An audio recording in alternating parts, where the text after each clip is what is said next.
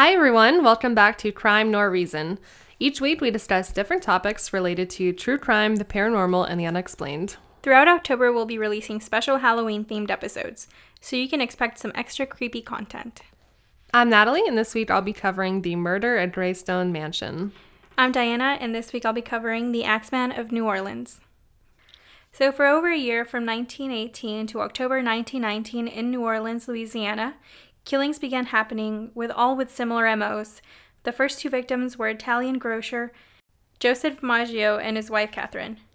On May 23, 1918, they were asleep in their apartment, which was above the store Joseph worked at. A killer entered the home and slit the couple's throats before bashing their heads in. This killer was dubbed the Axeman. Law enforcement began investigating the apartment where they found the killer's bloody clothes, meaning that he'd changed so he wouldn't look suspect when fleeing the apartment. Police ruled out robbery as a motivation because the killer left valuables and money behind, even though they were out in plain sight. Mm, weird. About a month later, early in the morning, Louis Besumer didn't open up his grocery store that he worked at in the morning. He was then discovered in his living space behind the store, where his mistress and him had fallen victims, similar to the previous case. Louis had been struck with an axe above his right temple, and Harriet had been hit over the left ear. People were questioned and one man arrested, although later released. Both victims survived. Harriet's face was partially paralyzed, and two days after reconstructive surgery, she died. Oh no. I know. Authorities suspected that it was Lewis who had attacked her and placed him The in husband? prison. Yes. Well, he was sh- she was his mistress. Oh, okay. Mhm. But wasn't he attacked too? He was. Um he was also attacked. But he was I believe released earlier from prison. It wasn't as bad. Or she since she had gone back into surgery for hmm her face. And they placed him in prison for nine months before being acquitted. Later that year, on August 5th, Miss Edward Schneider, who was eight months pregnant, was attacked in a similar way. She woke up to a dark figure standing over her and was bashed repeatedly in the face. Yikes, God, that's like everyone's That's nightmare. bad. yes, it is. Her husband found her after returning from work around midnight. Her scalp had been cut open and her face was completely covered in blood. Oh my gosh. She had survived the attack and gave birth to a baby girl two days later. What? I know, what a strong woman. That's insane. Yeah. So, this was around the time where people began to suspect that these killings were connected. Before Because that's the third one, right? Yes, it is. And they all have the similar MO. While they Mhm. were sleeping, someone comes up with an, with an axe and then leaves. Five days later, another grocer was attacked. He lived with his two nieces, who woke up at the noise coming from his room. The girl saw his uncle was severely injured from bashed in the head, and the intruder was fleeing. Joseph Romano passed away two days later from the trauma. The girls were able to see the man leaving. The girls were able to give a short description of what they saw a dark skinned, heavy set man who wore a dark suit and a slouched hat. So they Hmm. didn't actually see any facial features or anything like, I don't know, like a mole or, I don't know, a tattoo or something that would set him apart. But this was definitely the guy that did it. they saw him running away. Hmm. Okay. Yeah, I guess the thing is with eyewitness testimony, that's like one of the most shaky forms of evidence. Exactly. Yeah. So even having that, and especially as he was running away, Mm-hmm. you know, how well could you even really seen? And Like, especially yeah. in a moment of trauma, that's what can make eyewitness accounts so shaky. Right. So this is when people began to get really freaked out and scared since they saw that the killings weren't stopping and that it was a similar way every time. Mm-hmm. And also, many also reported to have seen the Axeman lurking around through neighborhoods at night. Others found axe chisels in their backyards, or there are doors or windows that had been tampered with. So that's kind of scary. Huh. Do you think that that's true, or do you think that it could have been like them being a little paranoid that they might have been imagining it a little bit? I think it's a little bit of everything. I feel like the Axeman maybe had been tampering with some windows and doors. That would freak me Mhm. out. I guess maybe he was trying to see like what houses he could get into. That's possible. Easy. hmm Yeah, but I, I don't, you know, I, I think that part of it was the fear and people were talking and Mm-hmm. yeah. That reminds me of like the case of the Golden State Killer. Um, you know, when it's like someone who is just hitting over and over, striking these homes, you know, that can spread a lot of fear in the community, and you know, you don't know who's going to be next. Exactly. Especially since you see when you see a map, and we'll have a photo on our Instagram at Crime Nor Reason, but there's a photo that marks the order of the killings or the attacks in that in the um, New Orleans area, and none of them were. It's not like they were all in one specific area. It's he would kind of Mhm. jump around, so it was definitely a surprise wherever he was going to strike next. Wow, yeah, so that makes it hard to predict. Yes, it does, and it makes people be more fearful because there's not a certain pattern. Mm-hmm, like it could hit anywhere. Yeah. So fear continued, and many people started carrying guns with them at all times and protecting their families and their homes. And around this time is when the killings sort of stopped until the 10th of March of 1919. So how much of a break is that? About six, seven months. About six months. Okay. Wow, so that's like half a year. Yeah. So at this point, I feel like maybe at this point, people kind of saw, okay, everything has stopped, and They'd let their guard down guard a little. down, yeah. Mm-hmm. So the Axeman attacked a house across the Mississippi River. Charles, Rosie, and their two year old daughter were attacked, and the screams were heard by their neighbor, Lorlando. And when he arrived, Charles was laying in a pool of his own blood, and his wife was standing at the doorway holding their deceased daughter. Oh my gosh, that's terrible. Extremely terrible. They were rushed to the hospital where Charles was released two days later, and Rosie stayed until regaining consciousness. Rosie was the wife. Yes. Oh my gosh, but that's awful. Their They daughter yeah. ended up dying. Rosie then said that the attack was done by the neighbor and his son Frank. Orlando was a 69 year old man who was in poor health and would not have been able to do this, and his son Frank was too big to fit through the back door panel. Charles denied Rosie's claims, but Orlando and Frank were found guilty, and based on Rosie's story, Frank was sentenced to hang and Orlando was sent to life in prison. What? Charles divorced his wife after the trial. Wait, did she have any evidence that they did it? Did she see them? What? No, she's just Oh my gosh. everything they based it on what she was saying. That's terrible. I mean, Right. because it's not like she even had any concrete evidence to point to it being Mm-hmm. them. But I think they just took what she was saying because not only was she a victim, but they didn't have anything else to go off of. Yeah, and God, that poor woman lost her daughter. Like, Yeah. I'm sure she wanted some sort of justice. hmm But then a year later, Rosie reversed her claims because she had falsely accused them out of jealousy and spite, which I don't necessarily understand, but she said she was lying. She's jealous of the 69 year old man? Well, maybe that nothing happened to them and that she was someone who Like, lost. she was feeling bitter. Yeah. Hmm. Um, luckily, both were released shortly after. So thankfully, the guy didn't get hung. Oh, that's good that it hadn't happened yet. Yeah. And later the week after this attack happened, the newspaper received a letter which they printed and it said, They have never caught me and never will. They never see me, for I am invisible. Even as the other that surrounds your earth, I am not human being, but a spirit and a demon from the hottest hell. I am what you New Orleans and your foolish police call the Axeman. When I see fit, I shall come and claim other victims. I alone know whom they shall be. I shall leave no clue except my bloody axe, besmeared with blood and brains of he whom I have sent below to keep me company. If you wish to tell the police to be careful not to rile me. Of course, I am a reasonable spirit. I take no offense on the way that they have conducted their investigations in the past. In fact, they have been so utterly stupid as to not amuse me. But His Satanic Majesty, Francis Joseph, etc.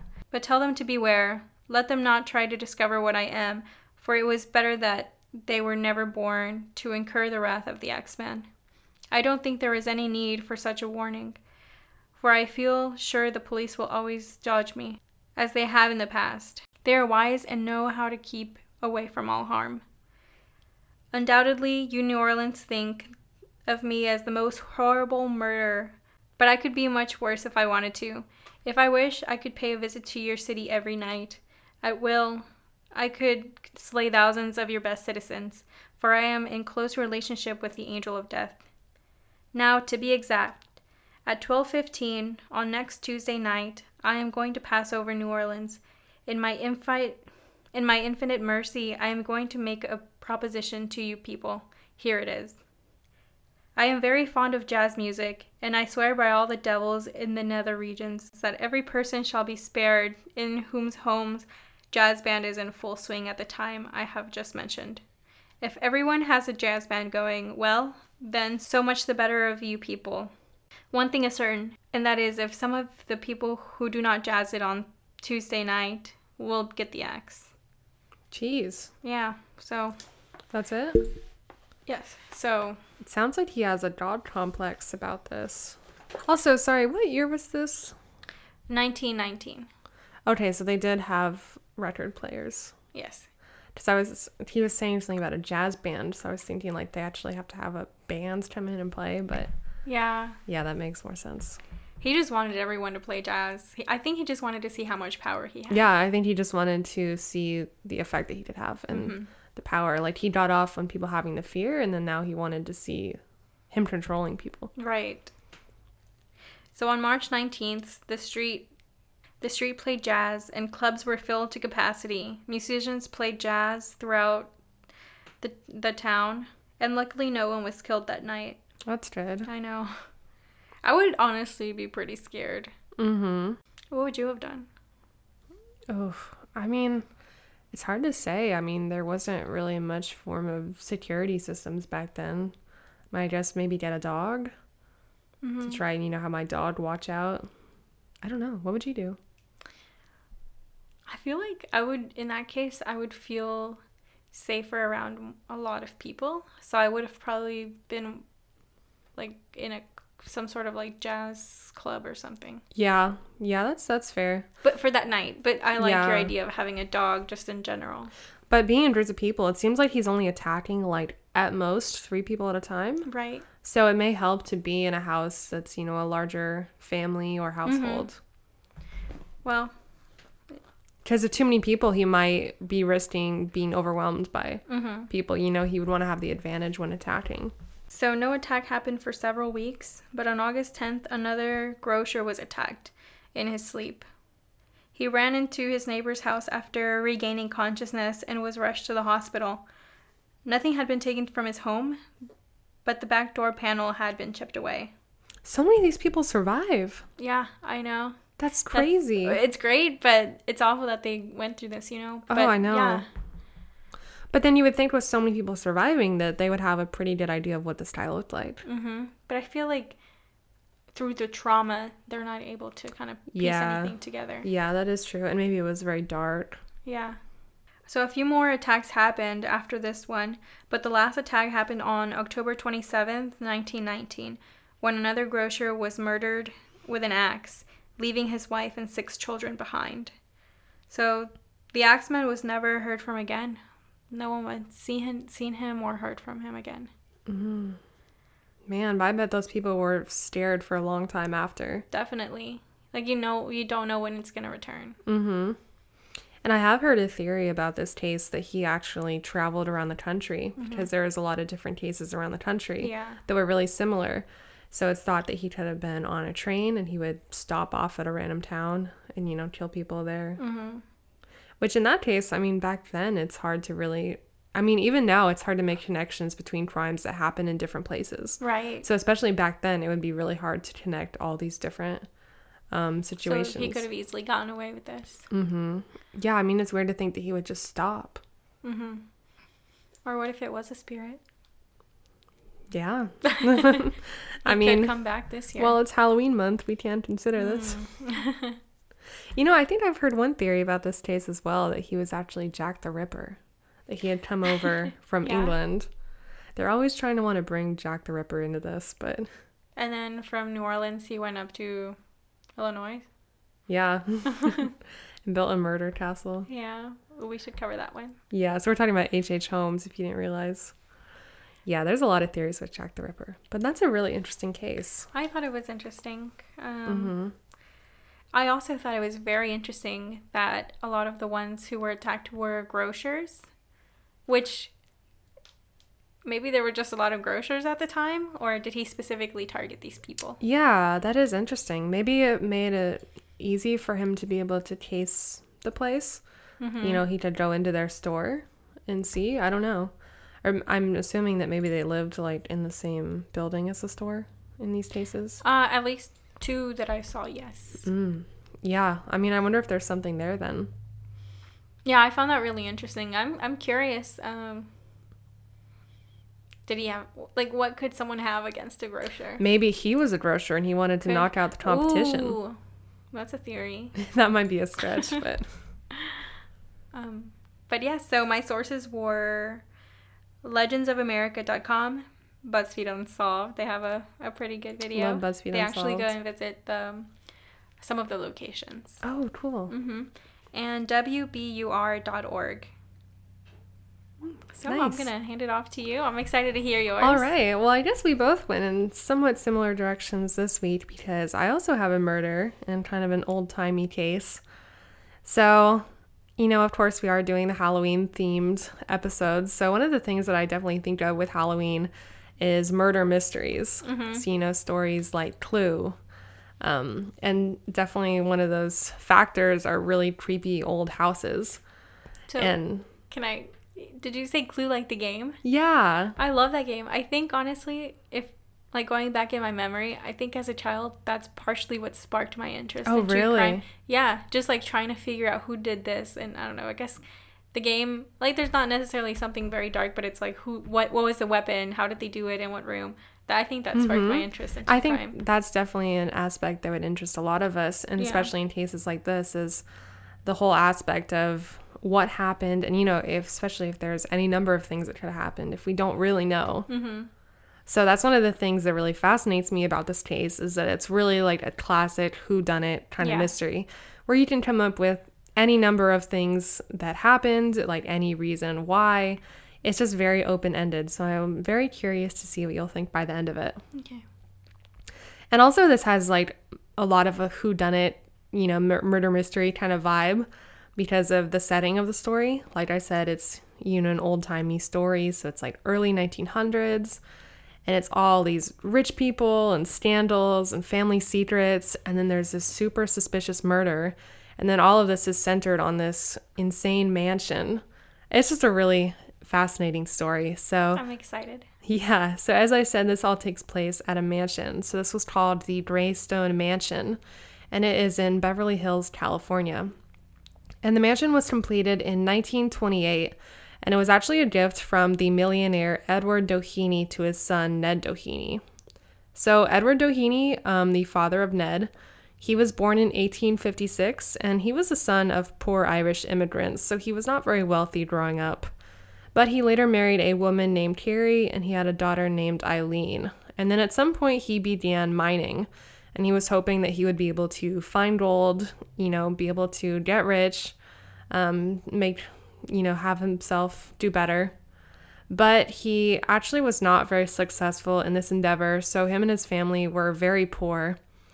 And then by 1892, Edward was in his late 30s, so he was getting older and still was not successful at all in his life. And this was kind of when he was at a very low point in his life because he was almost completely broke and he was having a very strange relationship with his wife. And then, worst of all, his seven year old daughter died after mm. struggling with poor health for most of her life. So he really didn't have much in his life at this point. But then later that year, his life completely turned around when he dug his first oil well and he struck Oh, a ton of oil. Yeah, so I guess, you know, that was really like rags to riches Mm-hmm. because right away that catapulted him into extreme wealth after a whole life of kind of being poor and not really having much. And then the next year, his wife ended up giving birth to a son. So his only child, his daughter, had died, and then the next year he was able to have a son. So they named the son Edward and they nicknamed him Ned. So for the rest of the story, I'll be referring to him as Ned. And so Edward really saw this as a change of fate, and he saw this as his second chance. Um, and especially having a son now, he was really determined to give Ned a better life than he had had.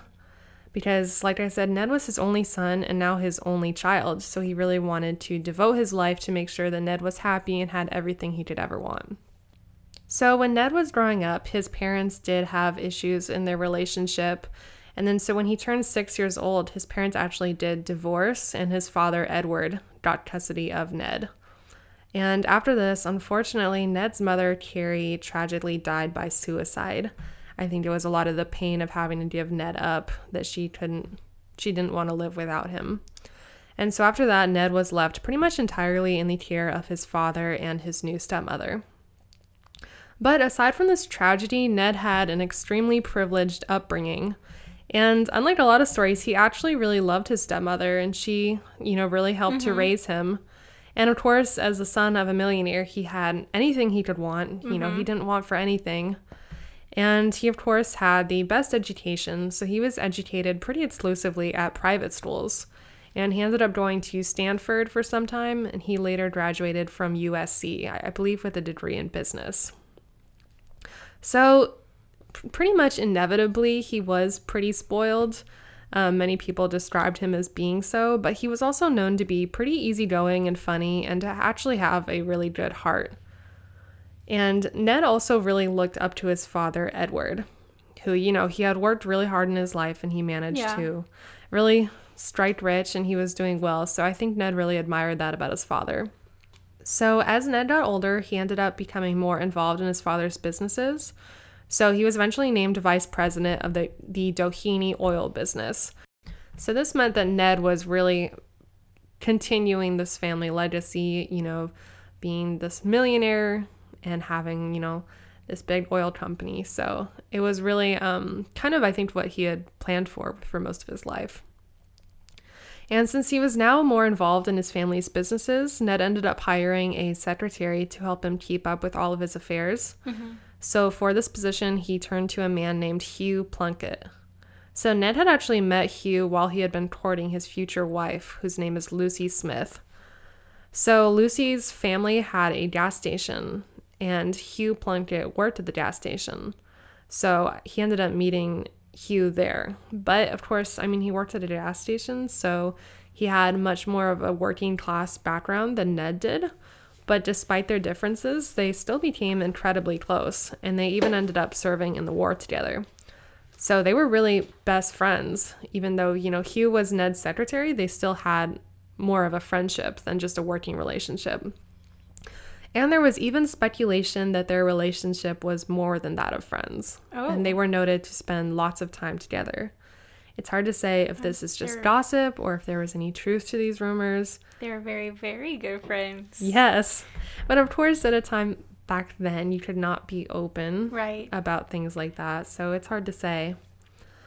But everything ended up changing when Ned Hugh and Ned's father, Edward, were all involved in the Teapot Dome scandal, which at the time this was regarded as the greatest and most sensational scandal in the history of American politics. So, this was an event that really exposed a lot of corruption and greed that was present in the government. And it was pretty much the biggest scandal up until Watergate. Mm-hmm. So, for years, this was just this monumental um, scandal that really exposed the government. So I won't get too much into it, but essentially the Teapot Dome scandal occurred when Albert Fall, who is the Secretary of the Interior and part of President Harding's administration, he accepted bribes from oil companies in exchange for those companies to have mm. exclusive rights to drill for oil on federal land.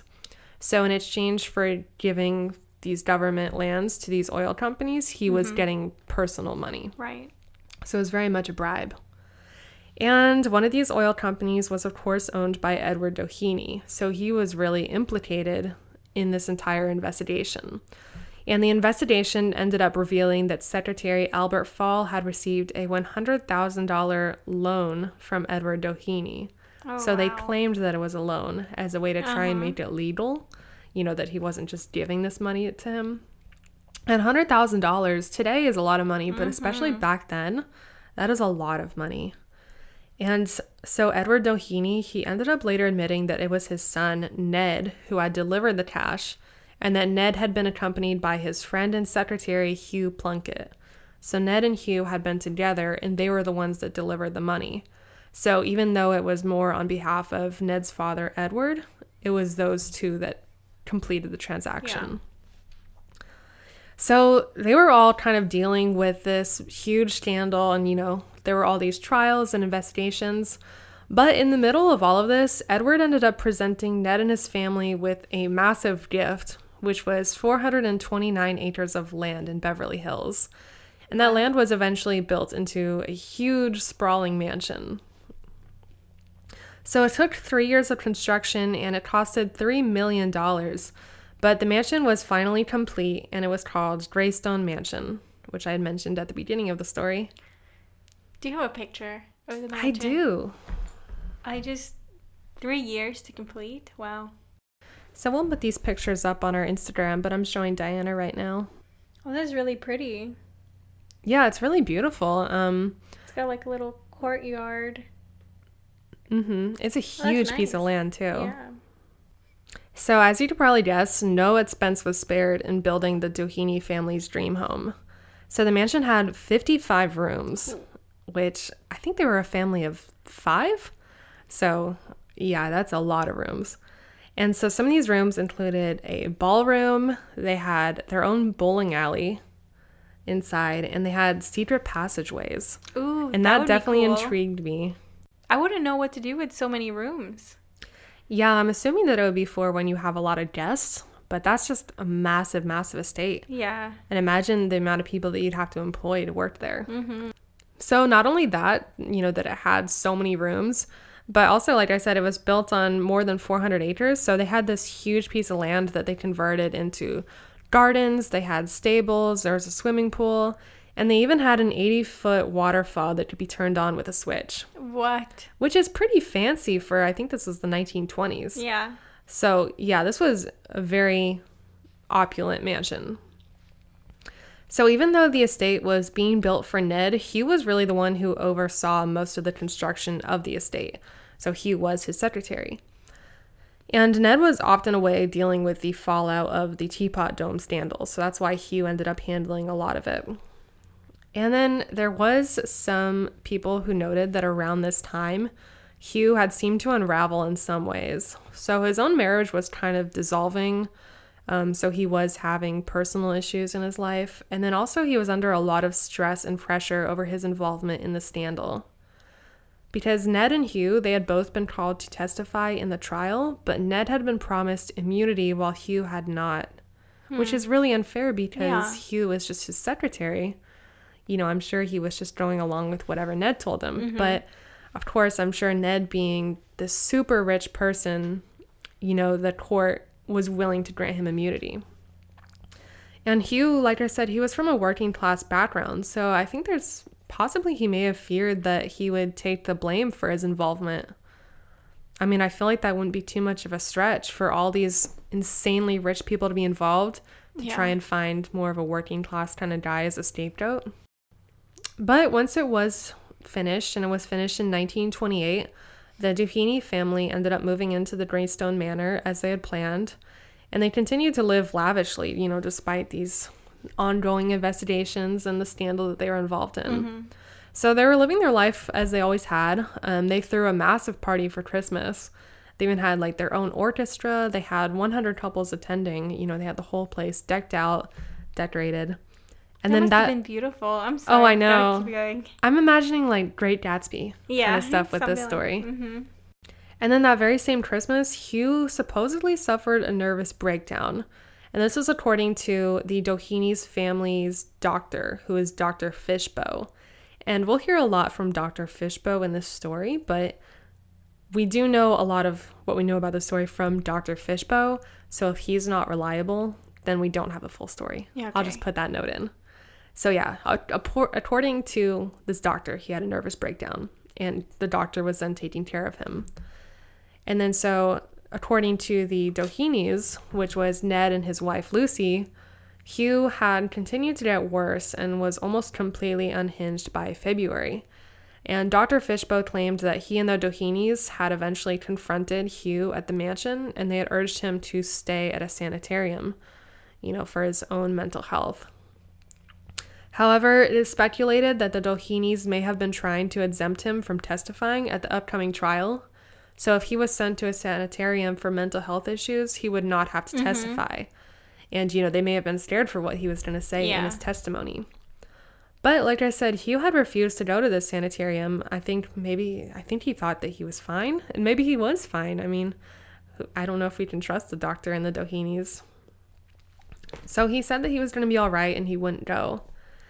And the rest of what happened, we only know from what has been said by those who are involved. So I'll just tell that version and then we can decide later what we think.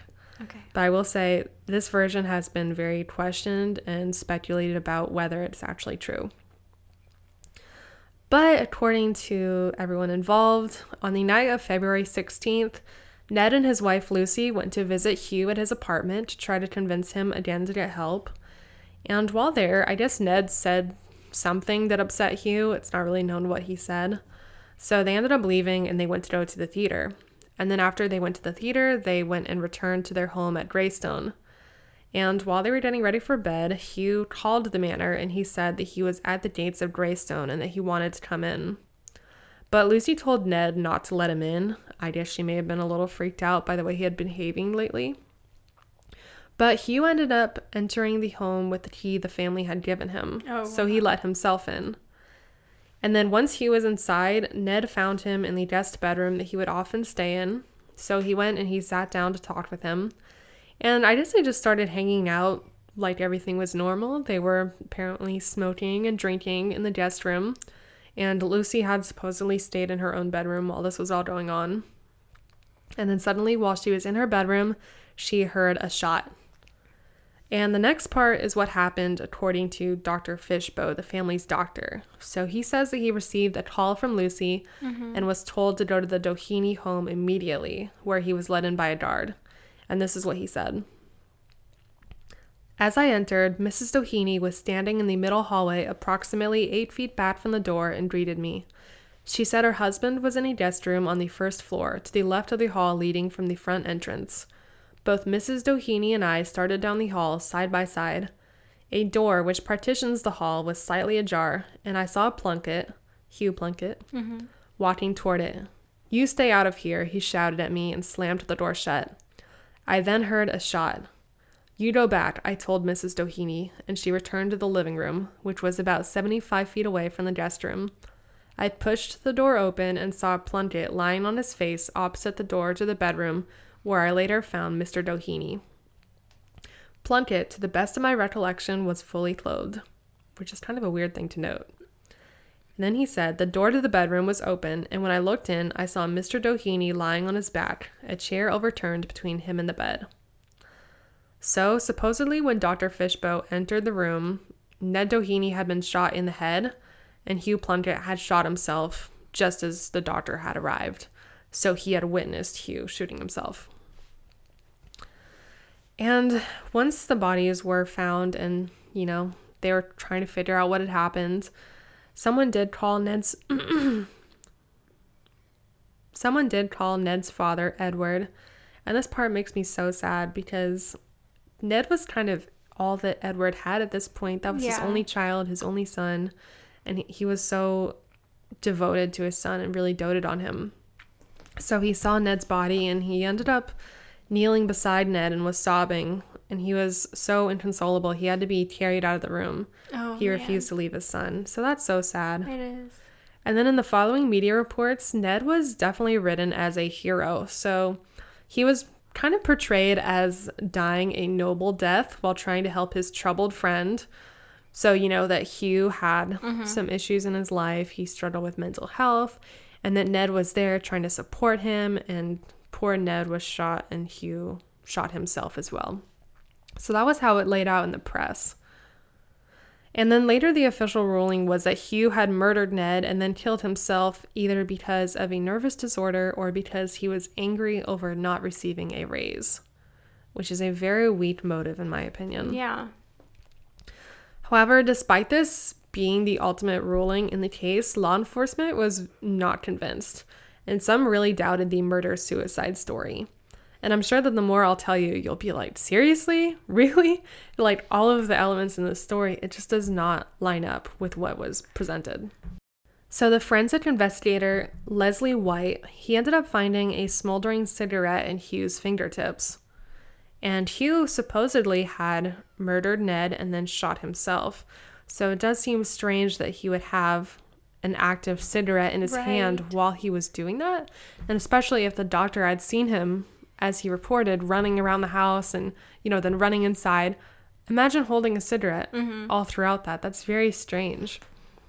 And not only that, but this part is super suspicious. The gun that was found under Hugh's body, that was supposedly the murder weapon, it had been wiped clean of fingerprints. Hmm.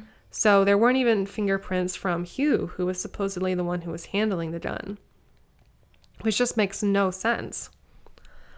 And it also seemed that Ned had been shot at a very close range due to the fact that he had gunpowder on his On- head. Okay. So it, it kind of suggested that it had been shot like right there by his head. But unlike Ned, Hugh didn't have any gunpowder on his head, which indicated that he was more likely shot from a distance. Which wouldn't make sense with the story because, you know, if he did shoot himself, he would have the gun very close to his head. And also, I think the most suspicious and the most telling fact in this case is that Hugh had been shot in the back of the head, which he was the one who supposedly killed himself. yeah. And that's an it's just an extremely unnatural position for The someone attempting suicide. yeah. Yeah, I mean, even try to do that with your arm. It's just that's extremely awkward to do, and it just doesn't make sense. So, added up with the fact that he didn't have gunpowder on his head and that the wound was in the back of his head, seems very suspicious to me. And not only that, but Dr. Fishbaugh was caught in several lies. So he withheld the fact that Ned had apparently been alive when the doctor had entered the room, that he was still he was unconscious, but he was still breathing. So he wasn't dead like the doctor had said. And then also much of the witness testimony seemed very rehearsed between Dr. Fishbaugh and Lucy, and they were both very shaky on the sequence of the events that happened. Mm. Mm-hmm. And another really suspicious element is like I said, Lucy had called the family doctor, Dr. Fishbaugh, but she didn't Yeah. call the police. That is weird. Yeah, that to me, if you hear a gunshot in your home, your first instinct would be to The call the police. But she called the doctor, and not only that, but the police weren't even called until until two o'clock a.m., even though the shots had been fired between eleven and eleven thirty p.m. What time was the doctor called? Like right away? Yeah, I think she called the doctor like right when it happened that she had heard the shots. So he arrived there shortly after the shots had fired. Do you think maybe she was like just trying to save his life first rather than. I'm just trying to think through why. Why she would call the doctor yeah. first? Even though a gun shot. Well, I think what I would do, I would assume that the police would have a doctor. I would say, "Hey, police, we need a, a doctor true, here." Yeah, do you know, Yeah. it just seems like a very sketchy situation. And then also, from what I could gather from this, it seemed like Dr. Fishbaugh was a bit of a family friend. So Mm-hmm. maybe she was calling someone who she thought Could help could keep a secret, yeah. could help her out, anything along those lines. And kind of adds to this theory is that when the police arrived, they noted that the bodies seemed to have been moved from where they were originally placed. So that makes me think if they were shot sometime around 11 and the police weren't called until 2 p.m., 2 a.m., I mean, Mm-hmm. that gives them about almost three hours Enough time to- do anything to the crime scene. Wipe down the gun. Yeah, if they wanted to set it up in any certain way. Mm-hmm. But despite all of this weird evidence, the police ended up reaching the conclusion that the deaths had happened as Lucy Doheny and the doctor claimed, though a lot of detectives were not satisfied with this conclusion. But I wonder if the status of the family probably had something to do with that verdict. That, you know, is a very wealthy, supposedly respectable woman and a doctor. And their story was that this man who was of a lower class and potentially had some mental illness, it's probably much easier for them to accept the story that Yeah. he killed this wealthy man and then killed himself than any other alternative. And especially, I'm sure they wouldn't want to point fingers at Lucy Doheny. Which is terrible because you should consider every suspect in every mm-hmm. scenario. But another very strange element to this case is that when the bodies were ultimately buried, Ned Doheny and Hugh Plunkett were buried very close to each other in a secular cemetery. So this raised some more suspicion because Doheny is Doheny and his family were all Catholic, and they even had their own devoted burial plot in a Catholic cer- cemetery mm-hmm. where the rest of the family was buried. So this led to a lot of theories and speculation that the family knows what really happened the nat- that night and isn't telling the truth, because at that time, people who had died by their own hand were not permitted to be buried in Catholic cemeteries. Wow. So it seemed like an outlier that Ned was not buried Yeah. in the Catholic cemetery. And, you know, possible explanation for that is because the family knew that he had not actually been murdered. So I guess you've heard the official version of what happens. But of course, there are a few alternate theories that have been suggested. So I'll go over some of those. So, as I touched on earlier, there were rumors that Ned and Hugh were more than just friends and that they actually had a secret relationship. And so it's thought that the deaths could have been a result of potentially a fight between lovers. Um, I'm not sure that I necessarily think that that's possible. That, you know, they could have had a lover's quarrel and ended up fighting. I mean, it doesn't seem like that necessarily connects. It's kind of a big extreme. Yeah. But I will say, I liked this theory is that some think that Lucy may have walked in on the men together Okay. and that she shot them herself. So that would explain who was it that said and they were that noted they were that he was fully clothed. That was the doctor. The doctor. Why would Mhm. anyone, like you say, go out of their way to specifically say that? Yeah. That is a weird thing because maybe he wasn't fully clothed when he found him. And that was him trying to establish Mm-hmm. a different story. But I think that this story has some credibility because I don't know, I just imagine what if Lucy did walk in on something? She really kind of distanced herself from the crime. She made it clear she was in another part of the house, but then also that they were hanging out in a bedroom. I don't know if that was normal, but they have all these rooms in a house and they were hanging out in a bedroom. I think that that is a little bit strange Yeah. and that you know i just wonder if what if she had walked in and seen something and she just got angry or freaked out and that she committed the murder against hugh and you know of course that one was from a distance and from behind Mm-hmm. so she could have done that and then maybe ned killed himself because of what happened or she killed him i don't know That is interesting though. And then also, I I don't know necessarily the Catholic burial traditions, but I wonder if aside from the component of suicide preventing you from being buried in a Catholic cemetery, if there could be any aspect of homosexuality. Ooh. I wonder if that could be any element of why he would not be buried there. If the family knew of a secret relationship. That's true. I didn't even think about that. Yeah, I don't know. I think that there is something to that theory. And it's also possible that maybe Hugh had threatened to tell Lucy about their relationship, and then so Ned ended up shooting him to keep their relationship a secret, but then maybe felt really guilty and killed himself. That's another possibility. Like I said, there's Oh, so many man. possibilities in this case. You can imagine all these scenarios. I feel like if if they were in a relationship, I was gonna. I guess we don't even know if they were in a relationship, Mhm. but if if they were and he actually cared about him, how could he bring himself to do that? I don't know. That, Yeah, it unless seem it wasn't strange. like a an emotional relationship, at least on one side. Mm-hmm. And like I said, there wasn't really any real evidence that Ned and Hugh were in a relationship, so it's often labeled as gossip. But I mean, if they were in a relationship, it of course would have been kept secret. And it would have provided more motive to the crime. I think there could have been more scenarios that Yeah. you can imagine motive. Because, I mean, the motive supposedly was that Hugh shot Ned over not being given a raise, which I think is an extremely weak motive Yeah. because he wasn't just his employer ned was like his best friend mm-hmm.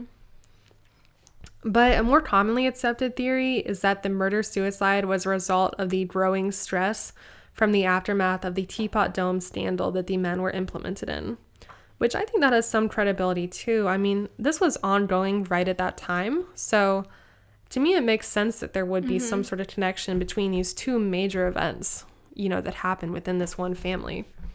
So it's possible that possibly Ned feared that Hugh would reveal something in his testimony that would implicate him or his family. Maybe he questioned Hugh's loyalty to the family and he was afraid at the upcoming testimony, hmm. you know, that something might come out. And then maybe he killed him as a way to silence him. But then again, I don't understand why he would kill himself then after. And then another alternative is that Hugh may have killed Ned over the intense stress that he was facing as a result of the scandal. And that he may have blamed Ned for involving him, and he was really frustrated that, you know, he could have been found guilty while Ned was promised immunity for his part. So I hope you did keep straight who's Hugh and who's Ned. It was a little tricky. Yeah. But at the same time, I kind of, I mean, I understood. Yeah. But ultimately, I mean, the story is that Hugh killed Ned and then killed himself. And I, I don't know if that's true. Hmm. I kind of been leaning more toward Ned having done it, just based on the evidence that they found. I'm still thinking about it took them three hours, three or four hours to call the police. Mm-hmm.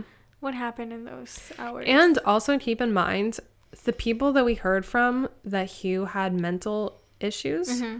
That was from Lucy and the doctor. Mm-hmm. That was what they had said. So that could have been them trying to establish a motive, you know, to say, oh, well, yeah. he had these issues and that's why he did this. We don't really know from any other sources whether Hugh really did have these issues in his life. I don't know. I would be interested if we had had, you know, if with our modern technology that we have now, how this case would have gone different. You know, yeah. the investigation mm-hmm. and all mm-hmm. that.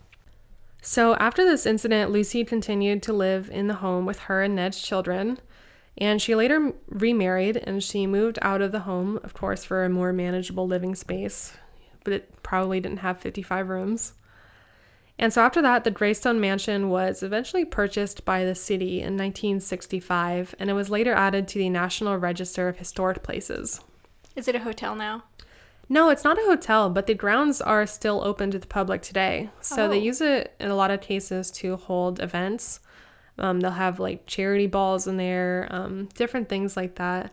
And I saw that they even have a murder mystery show oh, wow. that they host there. That That's cool. It actually recreates the story of Ned Doheny and Hugh Plunkett. yeah, which I feel like that would be fascinating to see. That would. And it's also used in a lot of film and TV productions. Oh, nice. So, a lot of movies and TV shows you'll see will actually have been filmed there. So, like, I don't know if you've seen the show Gilmore Girls, but one of the characters goes to a, uh, like a private school, and mm-hmm. all of those scenes are filmed at that manor. Oh, wow. And also another example, I think I saw the Spider-Man movies. They really? had scenes that were filmed there. Yeah, so pretty major productions.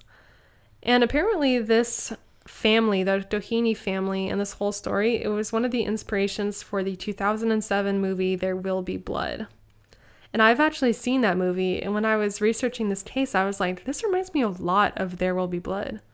And oh, then so I found out yeah. the end it was inspired by it. Nice. And they actually had scenes of the movie were shot in that mansion, including, like I said, they had a bowling alley in the mansion. Mm-hmm. So at the end of the movie, there's a murder scene that takes place in that bowling alley. Oh, wow. Yes, I think that's fascinating. And like I said, you know, people still are going to the house today. So there have been some reports that the house is haunted, apparently. But I feel like that's you see any old timey mansion, and that's and the assumption yeah, that you, you make. To that. Mm-hmm. So there have been reports that people have seen the ghost of Lucy Doheny, and people have reported smelling her lilac perfume. And people have also seen shadowy figures looking out the windows and nope. they've felt an eerie presence when they're going around the house. No, no thanks.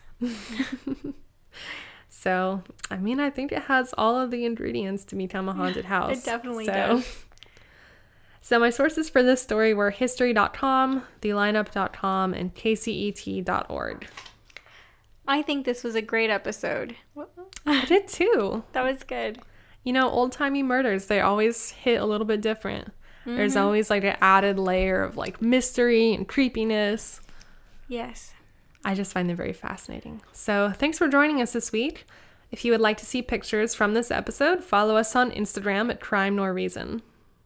And join us next Wednesday for another spooky episode as we celebrate Halloween together. Bye. Bye.